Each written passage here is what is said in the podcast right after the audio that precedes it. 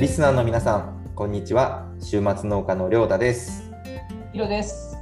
週末のライフ、本日も始まります。この番組は、平日は会社員、週末は農家、そんな共通のライフスタイルを送る週末農家2人によるラジオ番組です。ひろくん、よろしくお願いします。よろしくお願いします。はい。ではでは、今回も始いまりましやー今回は今回はどんなテーマですかね？僕と二人ですかね？僕いや先週めっちゃ引っ張ったで、めっちゃ誘導してたねということで。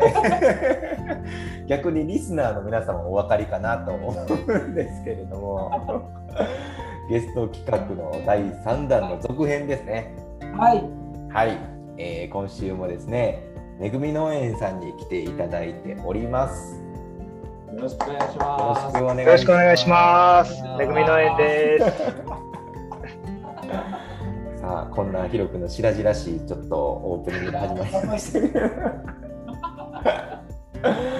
いやーうんさ前回のうんあのーラジオの時収録の時に思ったんですけど、はい僕がちょうど去年の3月頃にうんその清水さんっていう花農家さんから農地を借りて週末農家っていう生活スタイルをスタイスタートしたんじゃないですか？はいはいはいでそのちょっと3ヶ月後ぐらいの6月にめぐみ農園さんが学校に通い始めたわけじゃないですか。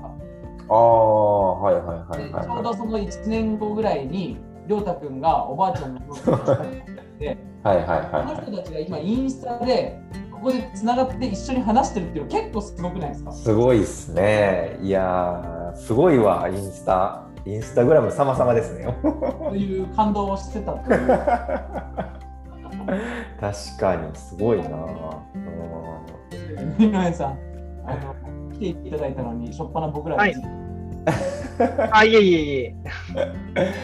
いやいやもう前回もねすごいもう聞き足りないことがたくさんあったので今回もねちょっとたくさんちょっと質問攻めになっちゃうかもしれないんですけれども、はい。どうぞどうぞ。まずはじゃあヒロ君ちょっとはい、うん。と今回の回はですねはい。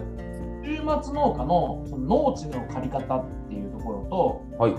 あとはそのめぐみ農園さんがあのただの週末農家っていうまあ僕らは週末農家って名乗ってるだけなんですけどはい。実際今めぐみ農園さんでは準農家制度っていううん。大阪府がやってるものなのかな？ちょっとそういった制度を活用されてるということなのではい。ちょっとその辺をいろいろ聞いていきたいなと思っております。はい、はい。ぜひぜひよろしくです。で、ちょっとあの前回の回でも話あったんですけど、うんはい週末農家を始めたいと思ってからはい。1年半ぐらいが経過してるってことだったんですけど、はい。どのようにその農地を借りて、なぜそれぐらい時間がこう経ったのかみたいなお話を伺ってもいいですか？あ、なるほど。わかりました。えっと、まず、まあ僕が農業を始めたいと思った時に、はい。箕面でちょっと農業を始めたいなと思ったんですよ。うんうんで、まあたまたま、まあネットで検索してたら、あの、箕面市のホームページのところで、あの箕面で農業を始めてみませんか？農地のあの借地希望者募集中みたいなページがあったんですよね。で、あ借りれるんや。と思って、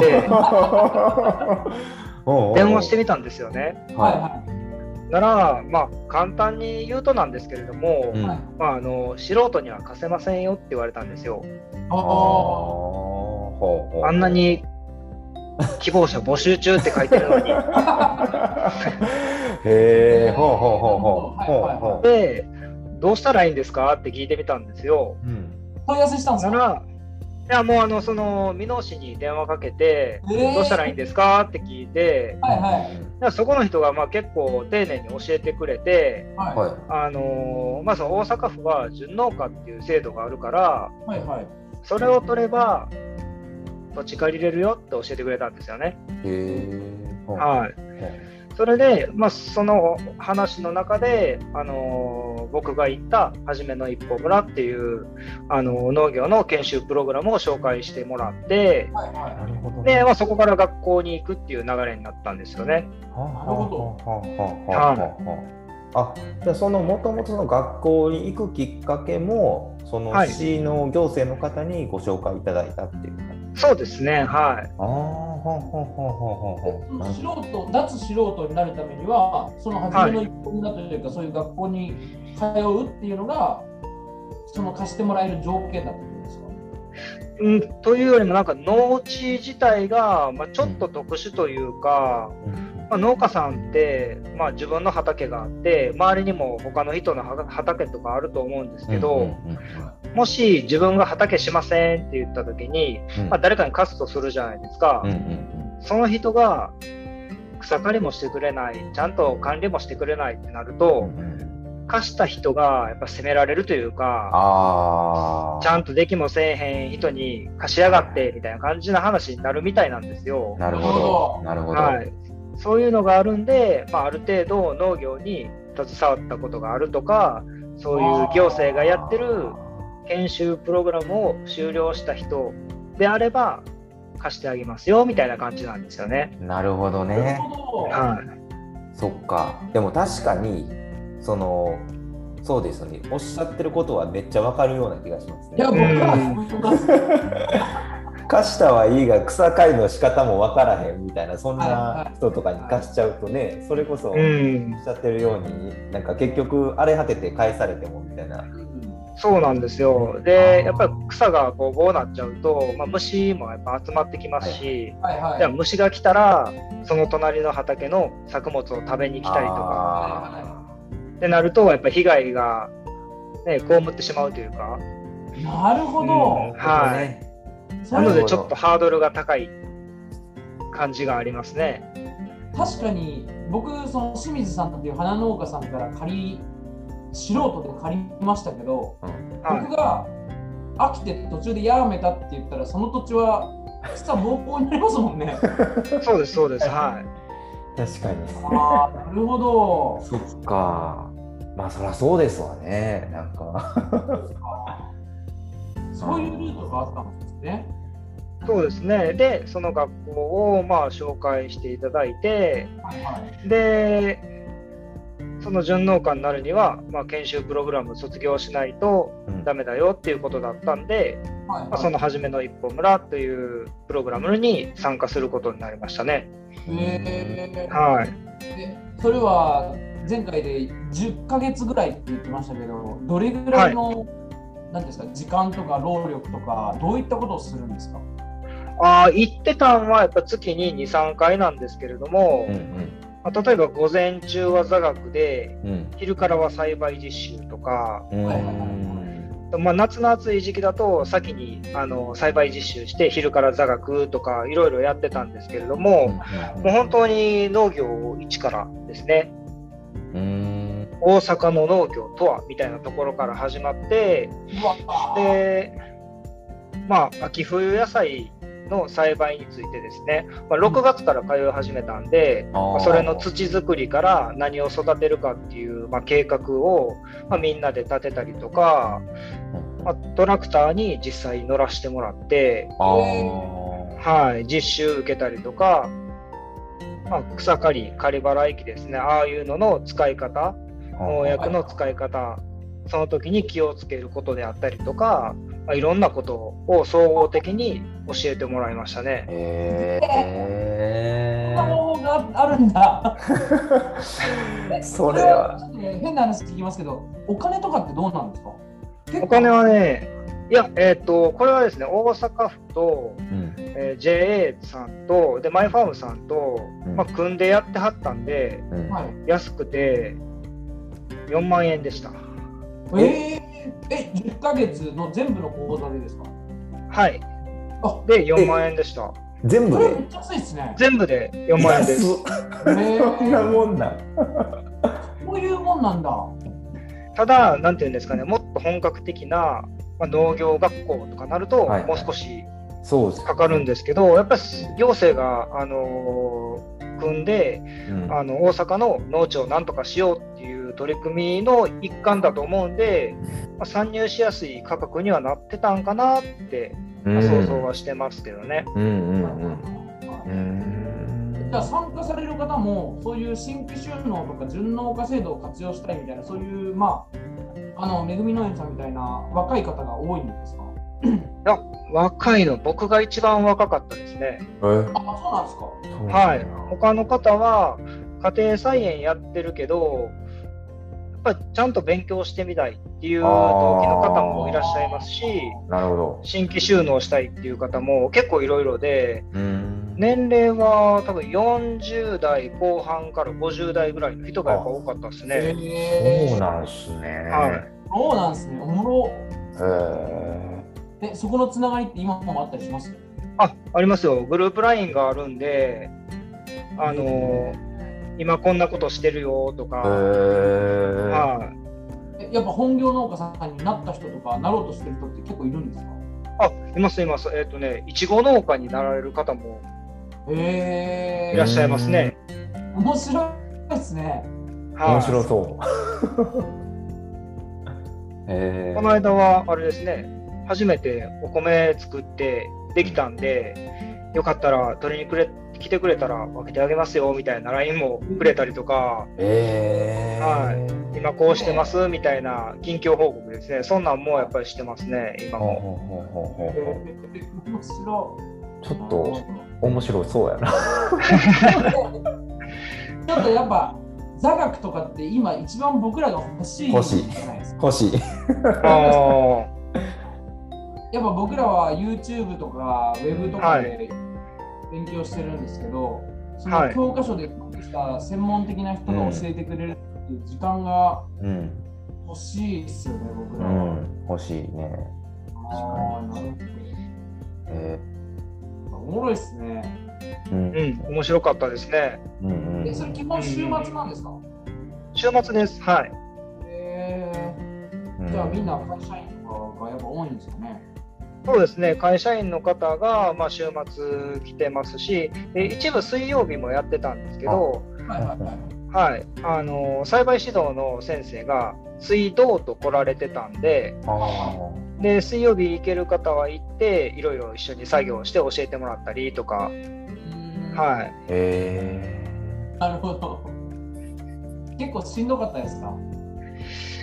そうですね、夏がしんどかったですね夏の炎天下で作業してっていうのが今までの生活でなかったんでー、あいくら動かずにね、は立って話聞いてるだけでももうしんどいですし、ー確かにね。うん、そうかそうか。へいや、面白いな。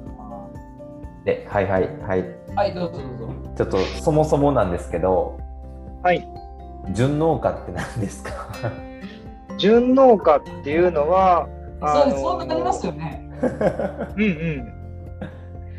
純農家っていうのは、まあ、農家さんじゃない人ですね。まあ、僕みたいなサラリーマンの人がうん農業を始めたいっていう時に、うん小規模な農地からうんうんあのスタートできるように、なんですかね、純農家候補者っていうのに登録をするんですよね。ほうほうほう。はい。で、えっと、その登録するには、まあ、僕が行ってた学校みたいなのを、まあ、修了するとか、あまあ、農業農業法人さんで働いて、うーんあの技術を得るとかそういうことをした人が自分の借りたい農地を見つけてうんでここで、えーこういうものを作って売っていきたいですとかそういう計画書を出した出したらうん純農家として登録されるんですよね。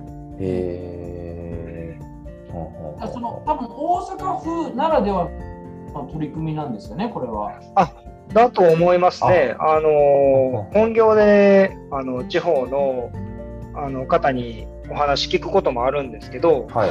純農家ってなんやそれ？っって言われますね。あ、もうそうなんですね。はいほうほうほうほうなるほど。いっぱい畑あんねんから、いろいろ使いたかったら言うてやみたいな感じなんですよね。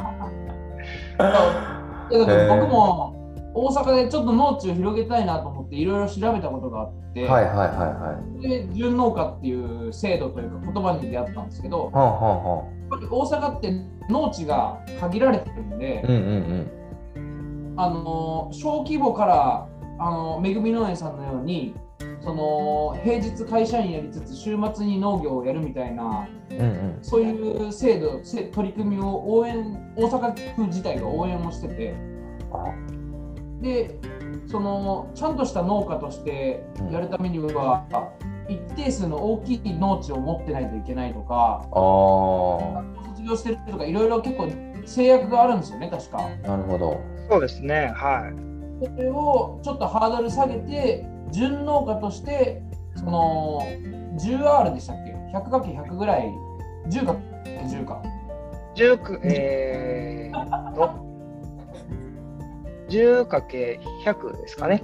100×100、1000平米ですね。はいは1000平米が、はい。い農地からその農家として活動できるみたいな純農家制度がうん大阪府にはある,、あるんですよ。おーそれは登録するとなんか優遇みたいなのが？あ、優遇はね、特にないんですよ。あ、ないんですね。はあれですよねあの農地の貸し借りをする緑の公社さんを活用できるとか、そうい。いうことそうですね。はい。純農家に、えーなるために、まず、その学校とかそういう要件を満たして、うんうん。で、えー、と緑の校舎さんに、うんえーまあ、農地を借りたいですっていうことを連絡するんですよね。うんうんで、えー、と面談をするんですよ。うんで、面談をして、えーまあ、OK であれば、うん ID とパスワードがもらえるんですよ。